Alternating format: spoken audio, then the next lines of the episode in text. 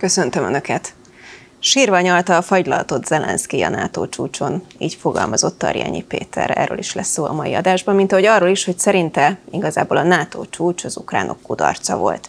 Aztán szó lesz majd arról is, hogy mivel sikerült vajon megvenni Törökországot, hogy végül úgy tűnik, hogy támogatják a svédek NATO csatlakozását. És foglalkozunk a mai adásban azzal is, hogy mi a veszélye annak, hogy a németek fegyvergyárat hoznának létre Ukrajnában. Tartsanak velünk! Tarjányi Péter biztonságpolitikai szakértő a héten is itt van velünk, üdvözöllek. Én is üdvözlök mindenkit. Véget ért a NATO csúcs. Meglepetés volt számodra az eredmény? Benne volt egyáltalán a pakliban, hogy Ukrajna esélyes arra, hogy NATO tag legyen viszonylag hamar? Én azt gondolom, hogy nem, de nagyon komoly erők indultak meg ezzel kapcsolatban, és a kérdésedre válaszol, hogy meglepődtem-e. Azon nem, hogy végeredményét tekintve igazán, hogyha össze kéne foglalni egy mondatba, akkor ez egy kudarc Ukrajna számára. De a tekintetben, hogy milyen nyomást gyakorolt, vagy próbál gyakorolni Zelenszky, hogy mennyire kikelt adott esetben magába, magából egy-egy üzenete kapcsán. Tehát ez azért jól mutatja, hogy miközben Ukrajna nagyon komoly hadi jelentésekben arról beszél, hogy sikereik vannak, azért Ukrajna is fárad ebben a, a, a háborúban nagyon komolyan. És hát azt a részét kell látnunk, hogy itt két gondolatmenet csapott össze. Az egyik gondolatmenet mondhatjuk egyfajta vágyelvű gondolkodás mentén Lengyelország oldaláról, a balti államok oldaláról, és ami nagyon érdekes volt ugye az elmúlt hét egyik fontos híre, hogy Törökország oldaláról is, tehát ugye Törökország is úgy kommunikált, hogy el tudja képzelni, hogy Ukrajna NATO állam legyen, illetve hát Ukrajna is úgy képzelte, hogy ez az egész válság, ez az egész háború egy ilyenfajta NATO-ba történő belépéssel egy csapásra megváltozik, és, és, és komoly eredményt hoz Ukrajna részére. A másik oldal pedig egy nagyon precízen és nagyon hideg logika mentén gondolkodó Franciaország, Egyesült Államok, ahol végül is azt fogalmazták meg jól, hogy ez az egész belépéses történet és belépéses procedúra nem ér ott véget egy ország számára, hogy egy ötödik cikkely mentén kap egyfajta háttérbiztonságot, hogyha megtámadják, akkor igenis az összes tagállam a segítségére siet. Azt kell megértenünk, hogy ebben a válságban az nem elég, hogy Ukrajna ki lép ebből a háborúból végül is győztesen, tehát hogy megoldódik ez a válság. Azt kell látnunk, hogy ennek a válságnak lehet folyamánya még, és a NATO ebben nagyon-nagyon óvatos. Miért vegyen föl egy olyan partnert, ahol abszolút benne van a forgatókönyvek között, hogy egy következő háborúban egyszerűen Ukrajna magával rántja a nato és egyszerűen az ötödik cikkei miatt kénytelen lesz a NATO minden állama segítségére sietni Ukrajnának. Ez egy komoly biztonságpolitikai ö, védelmet jelentene Ukrajnának, de egyébként a NATO az elmúlt évtizedekben mindig ügyesen tudta azt a helyzetet kiegyensúlyozottan megközelíteni, hogy ne vegyen be olyan tagállamot, ahol egyébként reális veszélye van annak, hogy a NATO-ba való belépés után mondjuk egy évvel az egész NATO egy háborús helyzetbe kerül. Nem csak után, hanem mi magunk is beszéltünk arról szerintem valamelyik adásban, hogy ha háborúban áll egy ország, akkor e közben, a folyamat közben nem csatlakozhat. Igen, ezt értették az ukránok, és nem is ezzel volt, én azt hiszem, a fő probléma. Ők abban maszatoltak egy kicsit, hogy jó, jó, jó, legyen vége ennek a, a háborúnak, győzzön Ukrajna, és akkor utána nagyon gyorsan, hogyha ebbe a NATO tagságba bekerülve egyfajta forgatókönyv mentén hátteret, védelmet kapnak, akkor itt ez az egész válság megoldódik. Ez korán sincs így. Tehát az Egyesült Államok pontosan látja azt, és egyébként a NATO államok nagy része is, hogy ez a válság azzal nem fog véget érni, hogy adott esetben győz Ukrajna. Itt egy nagyon komoly olyan gondolatbeli válság is van Oroszországban, ahol a birodalmi gondolkodáshoz kapcsolódóan úgy gondolja Oroszország mostani politikai vezetése, hogy valahogyan a régi, régi szovjet birodalmi szemléletet felélesztve vissza kéne ezeket az országokat csatolni eh, Oroszországhoz. Ennek a fő háborús fejleménye tulajdonképpen Ukrajna megtámadása 2022. február 24-én ez a válság azzal nem fog véget érni, hogy Ukrajna győz adott esetben Oroszország ellen. Oroszország lehet, hogy kap egy nagyon komoly jóvátételt, lehet, hogy ebbe beleremeg a politikai elit, de egyébként a birodalmi gondolkodás nem változtatja meg semmi sem. Itt, itt ezt mérlegelte a NATO-nak a józanabb része, és ezért mondták azt Ukrajnának, hogy és ez a rész mondjuk sikeres, Ukrajna számára, hogy mindenfajta támogatást megkap a háború megvívásához Ukrajna. Például a franciák ugye bejelentették, hogy ők is nagy hatótávolságú, ilyen 300-350 kilométeres hatótávolságú robotrepülőgépekkel támogatják Ukrajnát. Biden elnök a búcsúzón arról beszélt, hogy egy másik olyan robotrepülőgéprendszert is átadnának, aminek a hatótávolsága 500-550 kilométer, tehát ezek még komolyabb precíziós csapásokat tesznek lehetővé. Az, hogy Ukrajna amilyen páncélozott járműveket elveszít, azt most megint csak nagyon egy mondatba összefoglalva pótolja azonnal a nyugat, tehát van egy olyan fajta folyamatos utánpótlás ezekben az eszközökben, amire számíthat Ukrajna, de Ukrajna helyett a háborút senki nem fogja megvívni, és egyébként Ukrajnának mindaddig nem lesz lehetősége a NATO-ba történő belépésre, amíg ez a válság nem csak úgy, nem záródik, hogy Ukrajna győz, hanem egyszerűen megnyugszik a térség, és nem kell attól tartani a NATO-nak, hogy a NATO-ba történő ukrán belépés után egy évvel háborút kell vívni Oroszország. Évekről szemben. beszélünk. Ö, hát évekről beszélhetünk, de én azt gondolom, hogy, hogy távolabb került Ukrajna a NATO tagságtól. Én nem hiszem azt, hogy ez a válság, hogyha még egyszer mondom, győzne is Ukrajna, hogy az a belső feszültség a két ország között évek alatt eltűnne. Én itt nemzedékekről beszélnék. Itt egy olyan vereség történik Oroszország részéről, hogyha Ukrajna győz, amit, amit egyszerűen Oroszország nem fogadhat el. Oroszország nem tudja szó nélkül, beleegyezéssel eh, elfogadni azt, hogy mondjuk a melegtengeri kikötőit a Fekete-tenger térségében elveszítse. Oroszországnak erre szüksége van. Nem tudja elfogadni azt, hogy a Fekete-tenger térségében az Azovi-tengeri térségben legyen egyetlen olyan kilépési pontja a földközi tenger a Fekete-tenger irányába, amit az elmúlt 300 évben tudatos eh, birodalmi eh, építkezés mentén végül is valahogyan összehozott. Tehát, hogy itt olyan kibékíthetetlen ellentét van a két gondolat között, amit egyébként Washingtonban például látnak, és amit egyébként Varsóban vagy a balti államok oldaláról egy, egy lóugrásra egyszerűen át akartak lépni. Mennyire politikai és mennyire szakmai ez a döntés szerinted a NATO részéről, hiszen Zelenszky azzal is vádolta igazából a szövetséget, hogy azért nem támogatják az ő csatlakozásukat, mert még alkudoznak az oroszokkal erről. Szerintem alkudozás nincs úgy. Egyszerűen van egy reálpolitikai megközelítés, és ennek van egy katonapolitikai kivetülése. Tehát a reálpolitikai megközelítésben az, hogy ne vegyünk be egy olyan államot, amelyikhez kapcsolódóan attól kell tartanunk, hogy egy-két éven belül háborút vívhatunk Oroszországgal, ez, ez azt gondolom, hogy a NATO-nak egy abszolút reális hozzáállása, még akkor is, hogyha egyébként a bolygó minden katonai vezetője tudja azt, hogy ma, tehát a mostani helyzetben Oroszországnak és Oroszország katonai erejének nincs esélye a NATO-val szemben. Miért vállaljon be a NATO egy olyan fajta szerződést, egy olyan fajta belépési procedúrát, ami egyébként borítékolja azt, hogy néhány éven belül Oroszországgal háborút kell vívnunk. Ez a feszültség így nem jó. Ukrajnának tudomásul kell vennie azt, hogy a támogatásokon túl NATO tagságot az elkövetkező években nem fog kapni.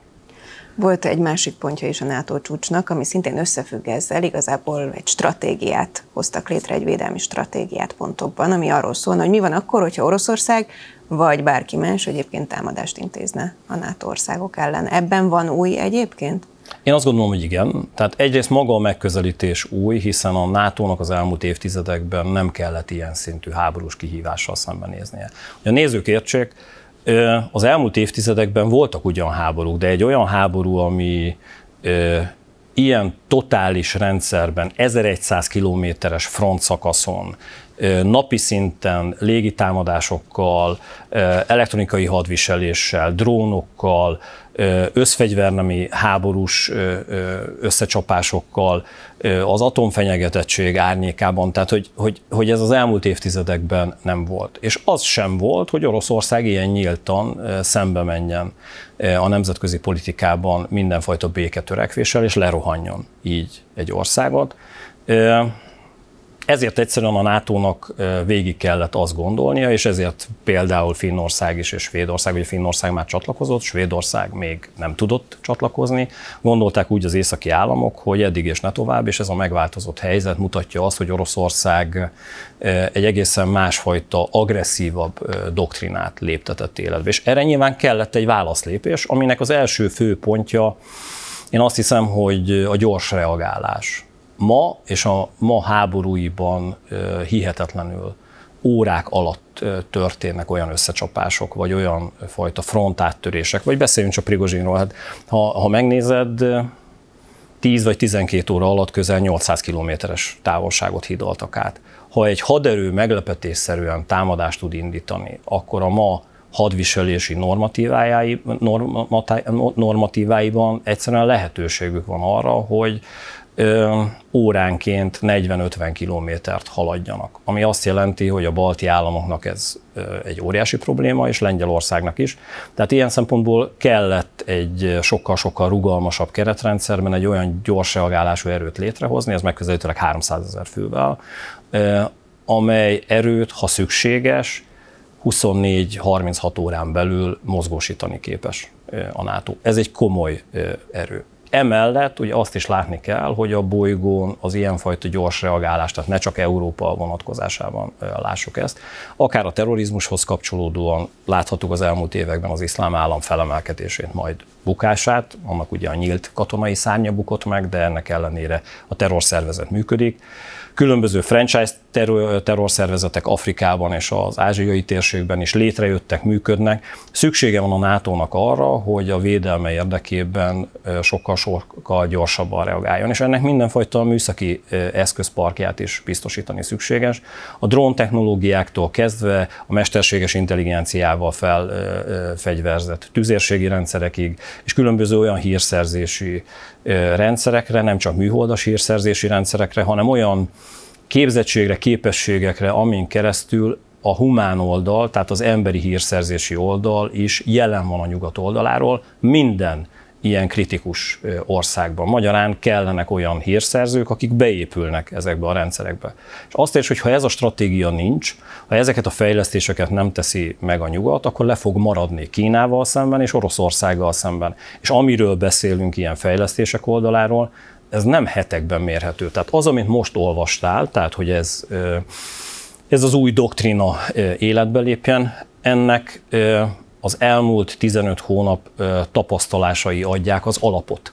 Ennek a megvalósítási része én azt gondolom legalább 3-5 év, és utána még legalább 10-15 év lesz ennek bevezetése. Svédország is téma volt nyilvánvalóan, és Erdogan megígérte egy sajtótájékoztatón, hogy most már tényleg akkor a parlament elé fog kerülni ősszel a kérdés. Ez ennél egy kicsit sarkosabb volt, mert hogy ez ilyen bombahír volt a, a, a médiában, és egyébként a biztonságpolitikai szakmában is, mert hogy amiről mi is beszélgetünk, és én többször mondtam itt ebben a stúdióban is, illetve a civil pályámban például, hogy egy nagyon-nagyon kínos helyzet eh, tud adott esetben Magyarország számára előállni. Abban az esetben, hogyha mi leszünk az utolsók, akik eh, valamilyen sértettség, eh, rossz hang megütése miatt a svédeket nem engedik belépni, vagy utolsóként ratifikáljuk ezt a szerződést. Hát ez összejött. Azóta egyébként ezt módosította annyiban a, az élet, hogy Törökország később fogja a parlament tehát a török parlament oldaláról ősszel elfogadni ezt a ratifikálást, tehát ilyen szempontból Magyarországnak lehetősége van hamarabb ezt megtenni.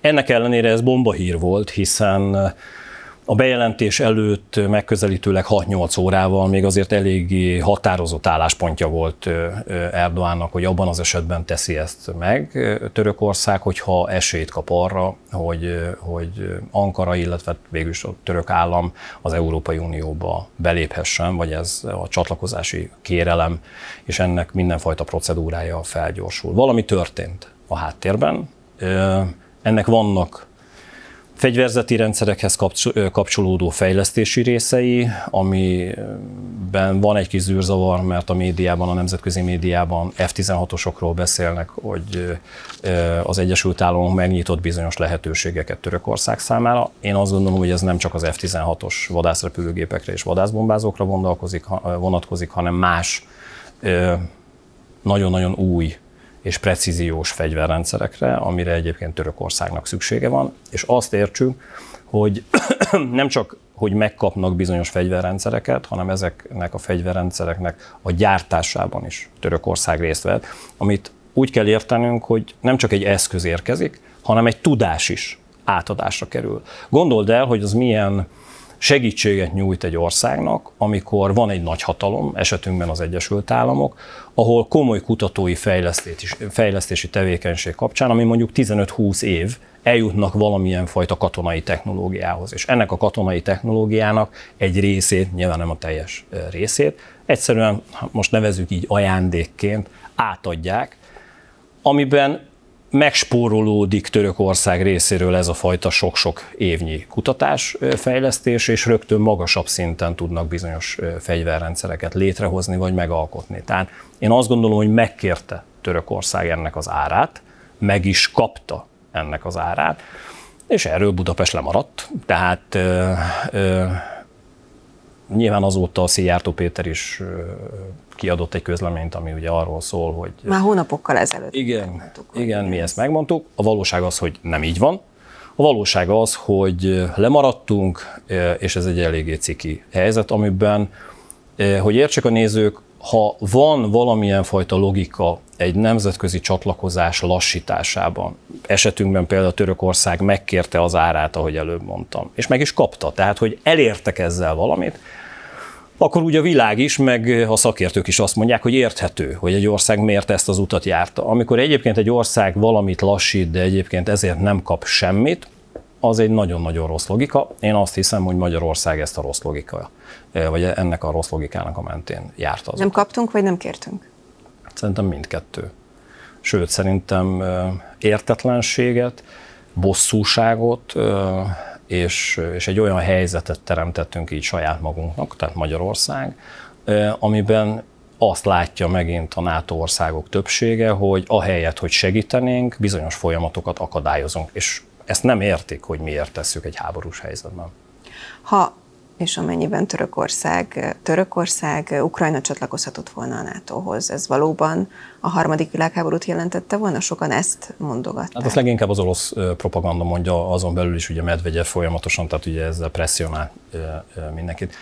Valójában egyébként Moszkva nagyjából tisztában volt az, hogy, hogy nem fog sikerülni Ukrajnának. És nem azért, mert hogy ők ilyeneket mondanak, hanem azért, mert a nyugat, tisztában van azzal, hogy ez milyen biztonságpolitikai kockázatot jelent. Nem szabad elfelejtenünk, például ez is tegnapi hír, hogy rendszeresen az orosz hírszerző szolgálat, illetve az amerikai hírszerző ügynökség, a CIA vezetője egyeztet. Higgyék el nekem a nézők, hogy ezeken az egyeztetéseken egy mondattal ezeket tisztába teszik. Tehát az, amikor a CIA vezetője arról beszél, hogy nem kell aggódnotok ezzel a dologgal kapcsolatban, mert nem fogjuk engedni, hogy Ukrajna NATO ország legyen, hogy innentől kezdve persze Medvegyev mond ilyen kommunikációs... Ezek akkor csak hergelések? Hergelés, meg, meg egy olyan fajta hangulatteremtés, amiben ténylegesen például hazabeszélés mentén Oroszország társadalma félhet attól, és egy ellenségképet lehet bemutatni, hogy lám-lám a NATO erre készül. A NATO nagyon-nagyon tudatosan a Vilniuszi csúcs előtt már kommunikálta, hogy Ukrajnának erre nem lesz így lehetősége.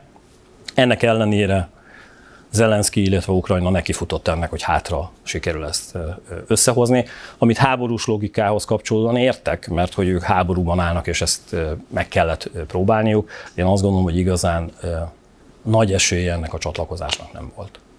Nagyon röviden kezdjünk bele egy másik témába, aztán a szünet után folytatjuk. A Rheinmetall viszont úgy tűnik, hogy Ukrajnában szeretne létrehozni egy gyárat. Mivel foglalkoznak ők, és ugye Magyarországon is van már gyár. Így van. Ö, nagyon komoly katonai fejlesztéseket végez a Rheinmetall tüzérségi eszközöktől kezdve elektronikai felderítő berendezéseken át, konkrét páncélos eszközök, tehát Hughes lövészpáncélos, aminek a gyártása Zalaegerszegen zajlik, és ami talán 2024-ben az első ilyen Hughes lövészpáncélos legördül a gyártósorról.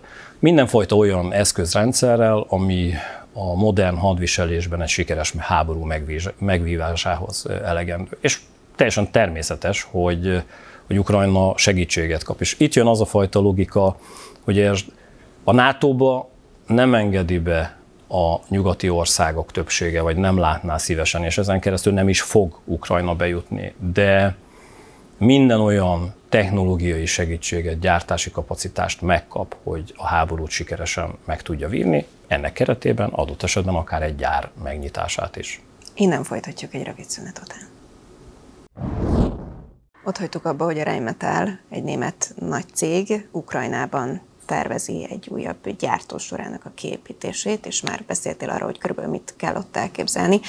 Ez egy háború közepén működhet egyébként? Tehát, hogy politikailag, technikailag, szakmailag az nem állja meg a helyét, hogy, hogy Ukrajna NATO tag legyen, de az igen, hogy egyébként egy háború közben ott gyártsunk olyan eszközöket, amelyek segíthetik Ukrajnát a háborúban? Hát az, hogy gyártsunk, ez azt jelenti, hogy ö, ö, óriási probléma logisztikai szempontból Ukrajnának, hogy azokat a német fegyvereket, amit egyébként a Rheinmetall gyárt, ha valamilyen fajta sérülés éri, akkor Ukrajnán rejtetten át kell vinni, majd valahol az Európai Unió területén be kell léptetni, és vagy Litvánia, vagy Lengyelország, vagy ha olyan fokú a sérülés, vissza Németországba, tehát el kell jutatni ezt az eszközt, ahol ezt helyre rakják, megszerelik, kijavítják, majd ugyanezen az útvonalon rejtetten vissza kell juttatni a frontvonalra. Ez egy óriási logisztikai kihívás, és egyébként a profit és az üzlet a legjobb szervező. Tehát ne gondoljuk azt, hogy egy hadiparban járatos és hadifejlesztéseket végrehajtó cégnek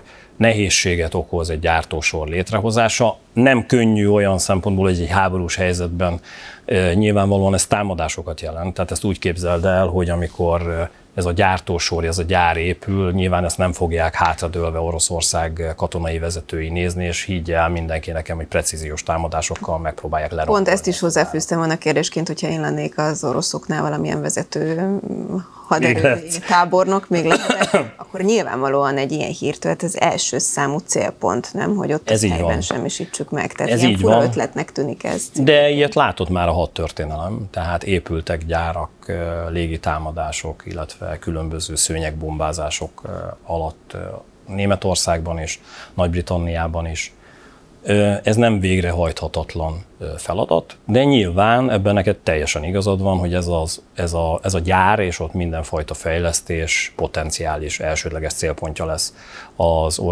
orosz támadóerőknek.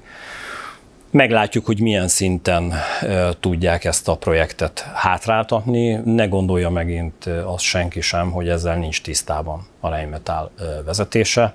Viszont egy ilyen gyártósor, és nézzük azt, hogy mit hoz adott esetben, hogyha ezt sikerül összehozni, hogy megszűnik például az, amit előbb említettem, hogy ilyen logisztikai útvesztőben kell ezeket az eszközöket működtetni, nem ezer kilométerekben mérik, és az ehhez kapcsolódó javítási idők is sokkal-sokkal gyorsabbak, hanem mondjuk 100, 200 vagy 300 kilométeres távolságot kell az ukránoknak áthidalni. És hát azt is meg kell értenünk, hogy nyilván egy ilyenfajta gyár, üzem légvédelmének felépítése, egyáltalán védelmi rendszereinek is az összehozása egy óriási feladat, de én azt hiszem, hogy erre egyébként a nyugat képes, és higgye el nekem mindenki, hogy Kiev légvédelme is erős, de hogy ennek a gyárnak, hogyha elkészül a légvédelme, lesz az egyik legerősebb Ukrajna területén. Hol tart most az ellentámadás? Egy picit beszéljünk arról is, hogy mi történik most a szomszédban. Ígértem a nézőknek ezelőtt bő három hete, négy hete, hogy ha eltelik egy ilyen egy hónap időintervallum, akkor, akkor precízebben lehet látni, hogy mi zajlik Ukrajnában. Nagyon-nagyon sok elemzés van ezzel kapcsolatban. Én azt mondanám, hogy az első ellentámadási hullámnak vége, Egyszerűen azért, mert itt lassúságról beszél Ukrajna, és nagyon sok nyugati szakértő is ezt így fogalmazza meg. Én ennél sarkosabban látom a helyzetet. Én azt gondolom, hogy az az első támadási hullám és az a fajta gondolatiság, amit egyébként Ukrajna elképzelt az elmúlt hetekben, az nem valósult meg. Tehát az orosz védelem erősebb, nem mondanám azt, hogy kifogott Ukrajna katonai erején, de az a fajta támadó lendület, amit például tavaly augusztus végén, szeptember elején láthattunk, ez nincs meg most. Egyszerűen egy rétegezett, mélységi orosz védelem jött létre, ami nehéz falat Ukrajnának, és sokkal-sokkal nehezebben haladnak. És ebben történt egy váltás. Tehát az a fajta nagy erejű, egy pontra fókuszáló ellentámadási hullám, ez egy kicsit elült. Tényleg látnunk kell, hogy Ukrajna főerőit nem vetette még be a harcba, és olyan fajta támadási módszerekhez nyúlt, amit tavaly láthattunk, és ezért lényegesek például a NATO csúcson, pestélyesen szólva egy kicsit Zelenszky sírva nyalta a fagylaltot, mert hogy ugyan a NATO-ba nem tudtak belépni, de olyan fegyverrendszereket kapnak az elkövetkező hetekben, amin keresztül 3-400 kilométeres távolságról is különböző logisztikai központokat, lőszerraktárakat, hidakat, útvonal hálózatokat támadni tudnak. És amit látnunk kell, és azért beszéljünk a szárazföldi haderők egyéb tevékenységéről is, jól látható, hogy különböző magaslati pontokat próbál az ukrán haderő elfoglalni. Például Bakmut déli eh, térségében. Én nem mondanám áttörésnek, mert nagyon sokszor ezt lehet olvasni, és tényleg két naponta az ukránok áttörnek, és elfoglalnak két kilométert. Ezt nem nevezném áttörésnek de olyan stratégiai pozíciókat, magaslati pozíciókat foglalnak el, amin keresztül különböző tüzérségi rendszerekkel, rövid hatótávolságú, közepes és nagy hatótávolságú rendszerekkel egyre inkább tudják pusztítani Oroszország haderejét, és ez bizony néhány héten belül komoly válságot fog okozni az orosz hadvezetésnek mindenfajta szempontból. Tehát olyan támadási lehetőségeket nyit most Ukrajna, Amihez kapcsolódóan el tudom képzelni, hogy augusztus közepe, augusztus végén, ugyanúgy, mint tavaly, valami nagyobb áttörésre lehetősége lesz Ukrajnának. Ha ezt itt látjuk Budapesten egyébként, akkor ezt látják Moszkvában is.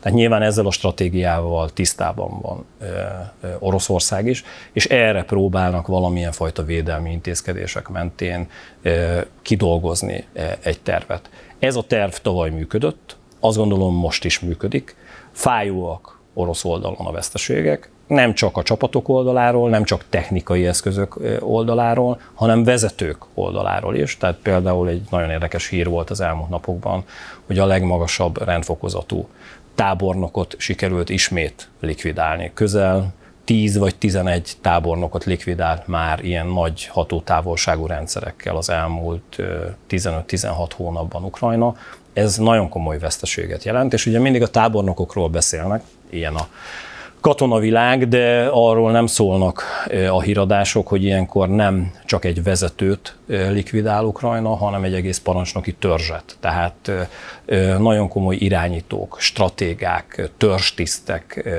parancsnokok, középvezetők is egy-egy ilyen támadásban meghalnak, ami szétzilálja az orosz hadvezetést.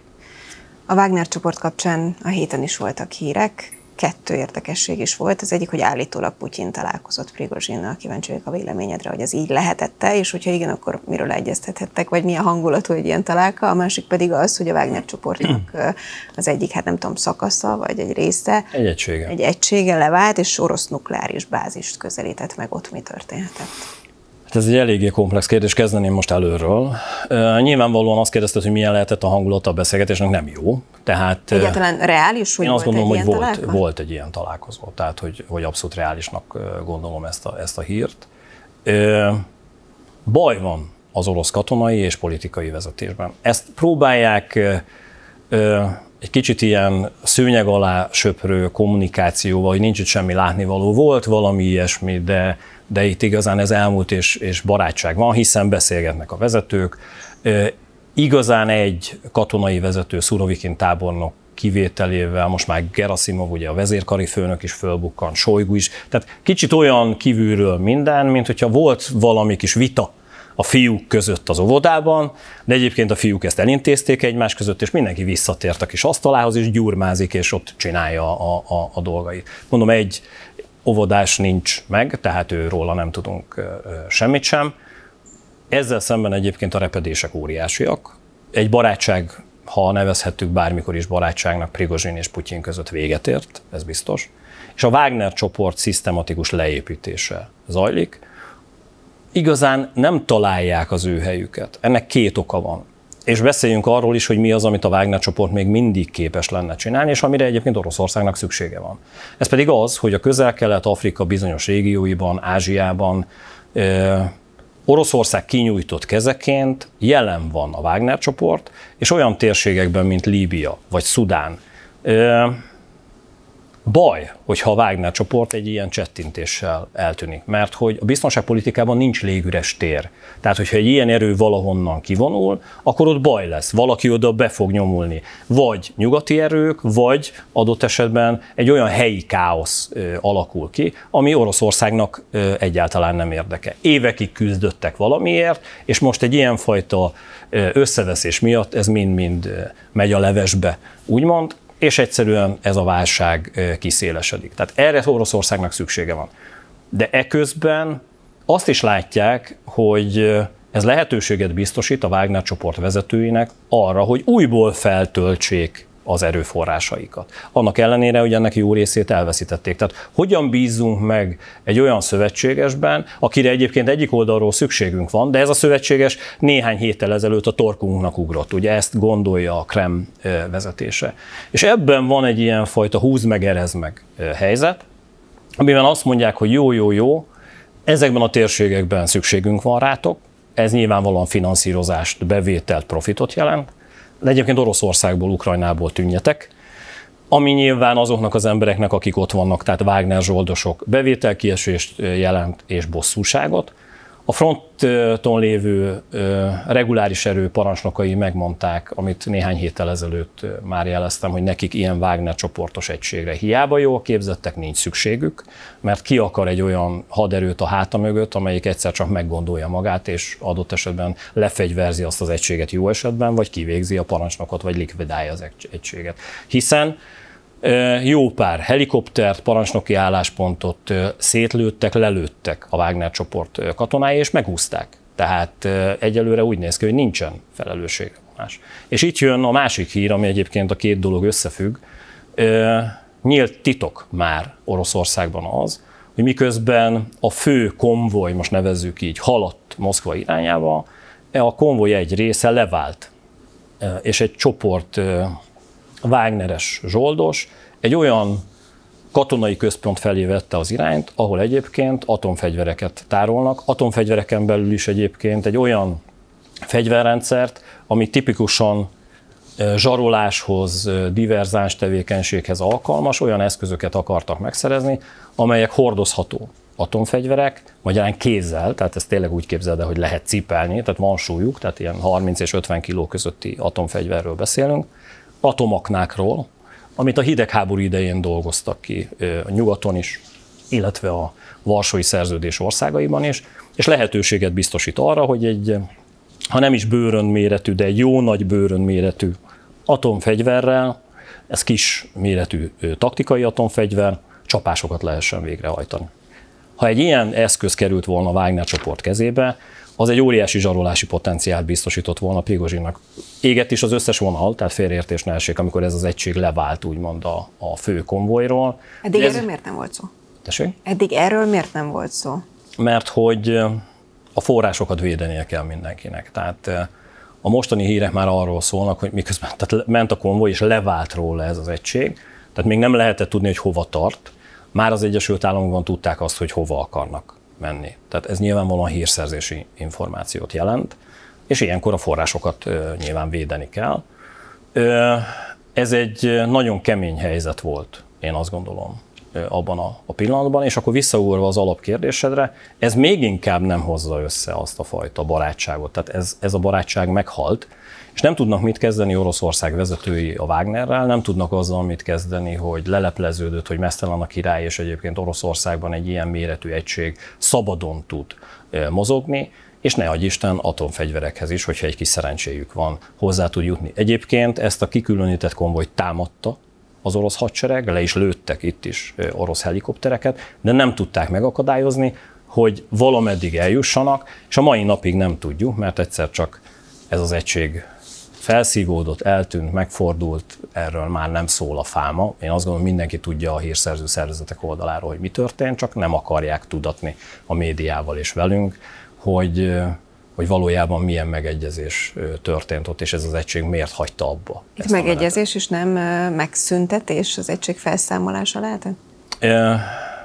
Én azt hiszem, hogy ezt tehát az egységet támadták, és ezt az egységet nem tudták leállítani.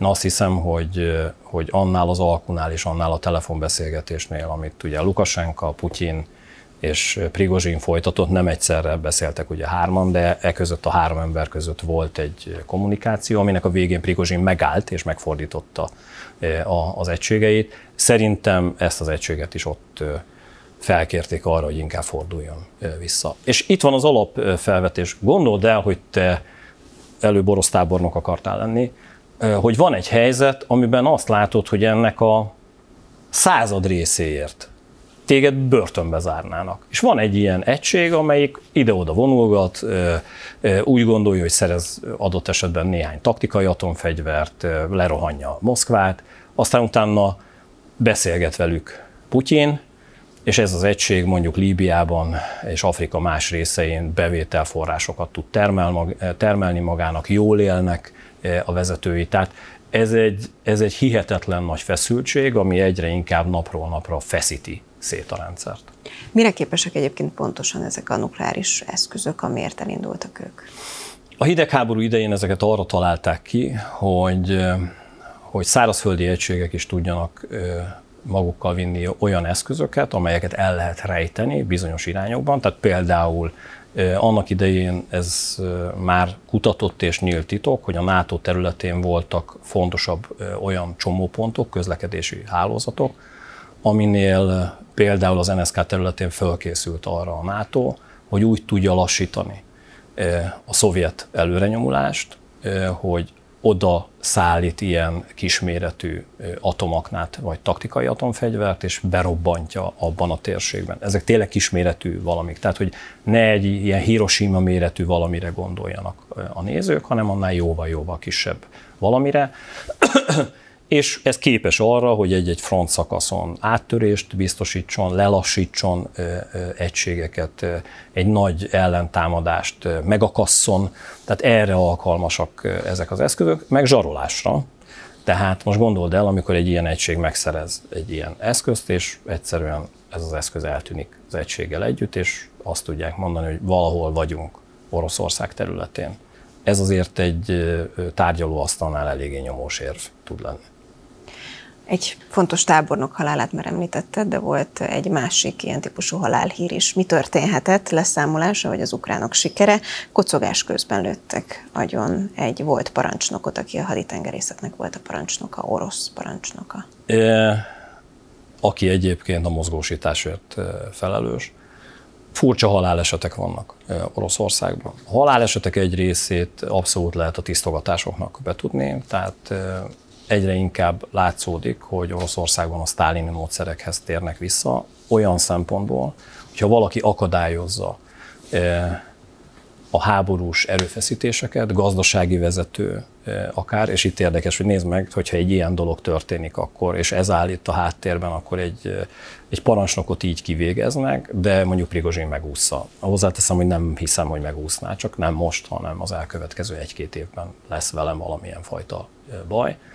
Vagy, és ez is egy megközelítés, hogy vannak olyan akciók, olyan támadások, amelyekhez kapcsolódóan az ukrán hírszerzés beazonosította, hogy egy-egy támadásért ki volt a felelős. És ugye az, akit most likvidáltak, egy olyan egységet vezetett, ő ugye egy tenger alatt parancsnok volt, amely tenger alatt csapásokat hajtott végre a Fekete-tenger, illetve az Azovi tenger térségéből ukrán városok ellen, és az egyik támadásban 23 civil vesztette életét.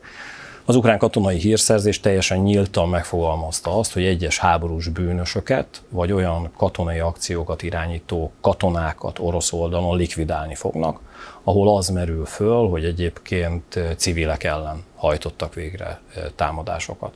Tehát ez a két megközelítés van, vagy rosszul végezte ez az illető a munkáját, ami én azt gondolom egy nagyon komoly üzenet, vagy pedig Ukrajna volt képes egy ilyenfajta likvidálási akciót végrehajtani mélyen az orosz hátországban, ami meg ilyen szempontból üzenet.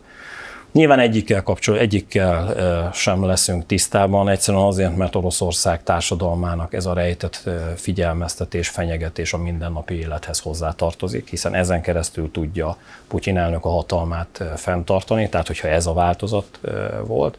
Ha pedig az ukrán hírszerzés hajtott végre egy ilyen akciót, akkor ennek az elismerése, beismerése szerintem nem most lesz, hanem fél év múlva vagy egy év múlva.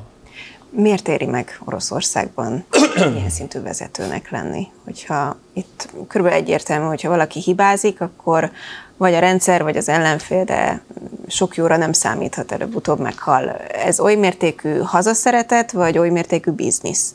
Mindkettő, tehát én azt hiszem, hogy van hazaszeretet is, tehát ezt ne vegyük el az orosz katonáktól. Tehát én azt gondolom, hogy vannak olyan orosz parancsnokok, akik ténylegesen elfogadták azt, hogy Oroszországnak szüksége van ezekre az országokra, és vissza kell állítani az orosz birodalom régi fényét, és ebben hisznek, tehát hogy ezt, ezt nem szabad elvenni tőlük. De azt is látnunk kell, hogy egyébként a putyini rendszerben attól, hogy valaki a katonai hierarchia csúcsára jut, az automatikusan gazdasági hierarchia csúcsát is jelenti. Tehát itt nem az történik a vezetők oldaláról, hogy mondjuk Szíriában sikeresen vezetnek katonai akciókat, hogy ezért kapnak egy plecsnit, vagy egy csillagot a vállapjukra, hanem gazdasági lehetőségeket is kapnak. Ilyen nagyon-nagyon kevés más országban, tehát kevés ilyen megoldást lehet látni más országban. Oroszországban ez teljesen működik, Sojgunak hihetetlen magánvagyona van például, az orosz tábornoki kar családtagjainak jó része embargón vagy szankciós listán szerepel, tehát egyszerűen azt kell látnunk, hogy aki vezető lesz az orosz hadseregben, az egyben nagyon komoly gazdasági lehetőségeket is kap. És a kettő így összetalálkozik. És Prigozsin maga elhiheti azt, hogy, hogy jó vége lesz az ő élettörténetének? Nem. Nem, ugye ezzel kapcsolatban egy nagyon érdekes hír, ami egyébként egyfajta magyarázatot adhat, hogy ő nagyon-nagyon beteg, tehát most ezzel kapcsolatban fölröppent, és van olyan hírforrás, ami én azt mondom, hogy mértékadó, tehát hogy, hogy, hogy figyelembe kell vennünk. Putyin betegségét is azért elég sokat latolgatták. Igen, én azt gondolom, hogy az ő esetében itt már többről beszélhetünk, mint egyszerű találgatásról, tehát Putyinhoz kapcsolódóan. Tehát én ott gondolom, azt gondolom, hogy ténylegesen van valamilyen fajta betegség a Gyomorrákot mondanak a sajtóírek. Nem, ezt Prigozsira mondják. Prigozsira. Ja, ja, bocsánat, én Putyinról beszéltem előbb. Prigozsinhoz kapcsolódóan igen, ez a, ez a hír. Pszichésen ez nyilvánvalóan, hogyha valaki menthetetlen és úgy érzi, hogy hogy el tud menni a falig. Hát persze, hogy mit tudnak vele csinálni. Tehát, hogyha ő tényleg ilyen komoly betegséggel küzd, akkor megfenyegetik azzal, hogy meg fog halni, miközben pontosan tudja, hogy meg fog halni. Tehát, hogy ez egyfajta választ adhat. Az egyik hírforrás komoly, tehát azért mondom, hogy de kellő szkeptikussággal állok ehhez a hírhez, de magyarázatot ad néhány olyan lépésre, amit egyébként józanul néhány évvel ezelőtt én azt hiszem Prigozsin nem lépett volna meg. Azt gondolom, és kérdésedre válaszolva, pontosan tudja az Prigozsin, hogy ennek az egész történetnek számára nem lehet jó vége. Putyin nem felejt.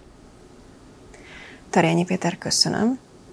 Köszönöm szépen én. Egyelőre, mert egyelőre csak a rádió hallgatóktól és a televízió nézőktől köszönünk el, hiszen folytatjuk majd a beszélgetést a Spirit FM YouTube oldalán. Szó lesz majd arról is, hogy készült egy nemzetközi kutatás, és elég megdöbbentő adat derült ki. 24 országot vizsgáltak, és a magyarok állnak a hát a legrosszabbul, nem meglepő módon. Például kiderült, hogy sokkal többen bízunk Putyinban, mint Zelenszkiben erről is beszélgetünk majd a YouTube-on. Köszönjük, hogy velünk tartottak, és ne felejtjék, hogyha érdekli önöket, hogy miről szólt a háború első egy éve, akkor az Ostrom című könyv már a könyvesboltokban. Viszontlátásra! Viszontlátásra!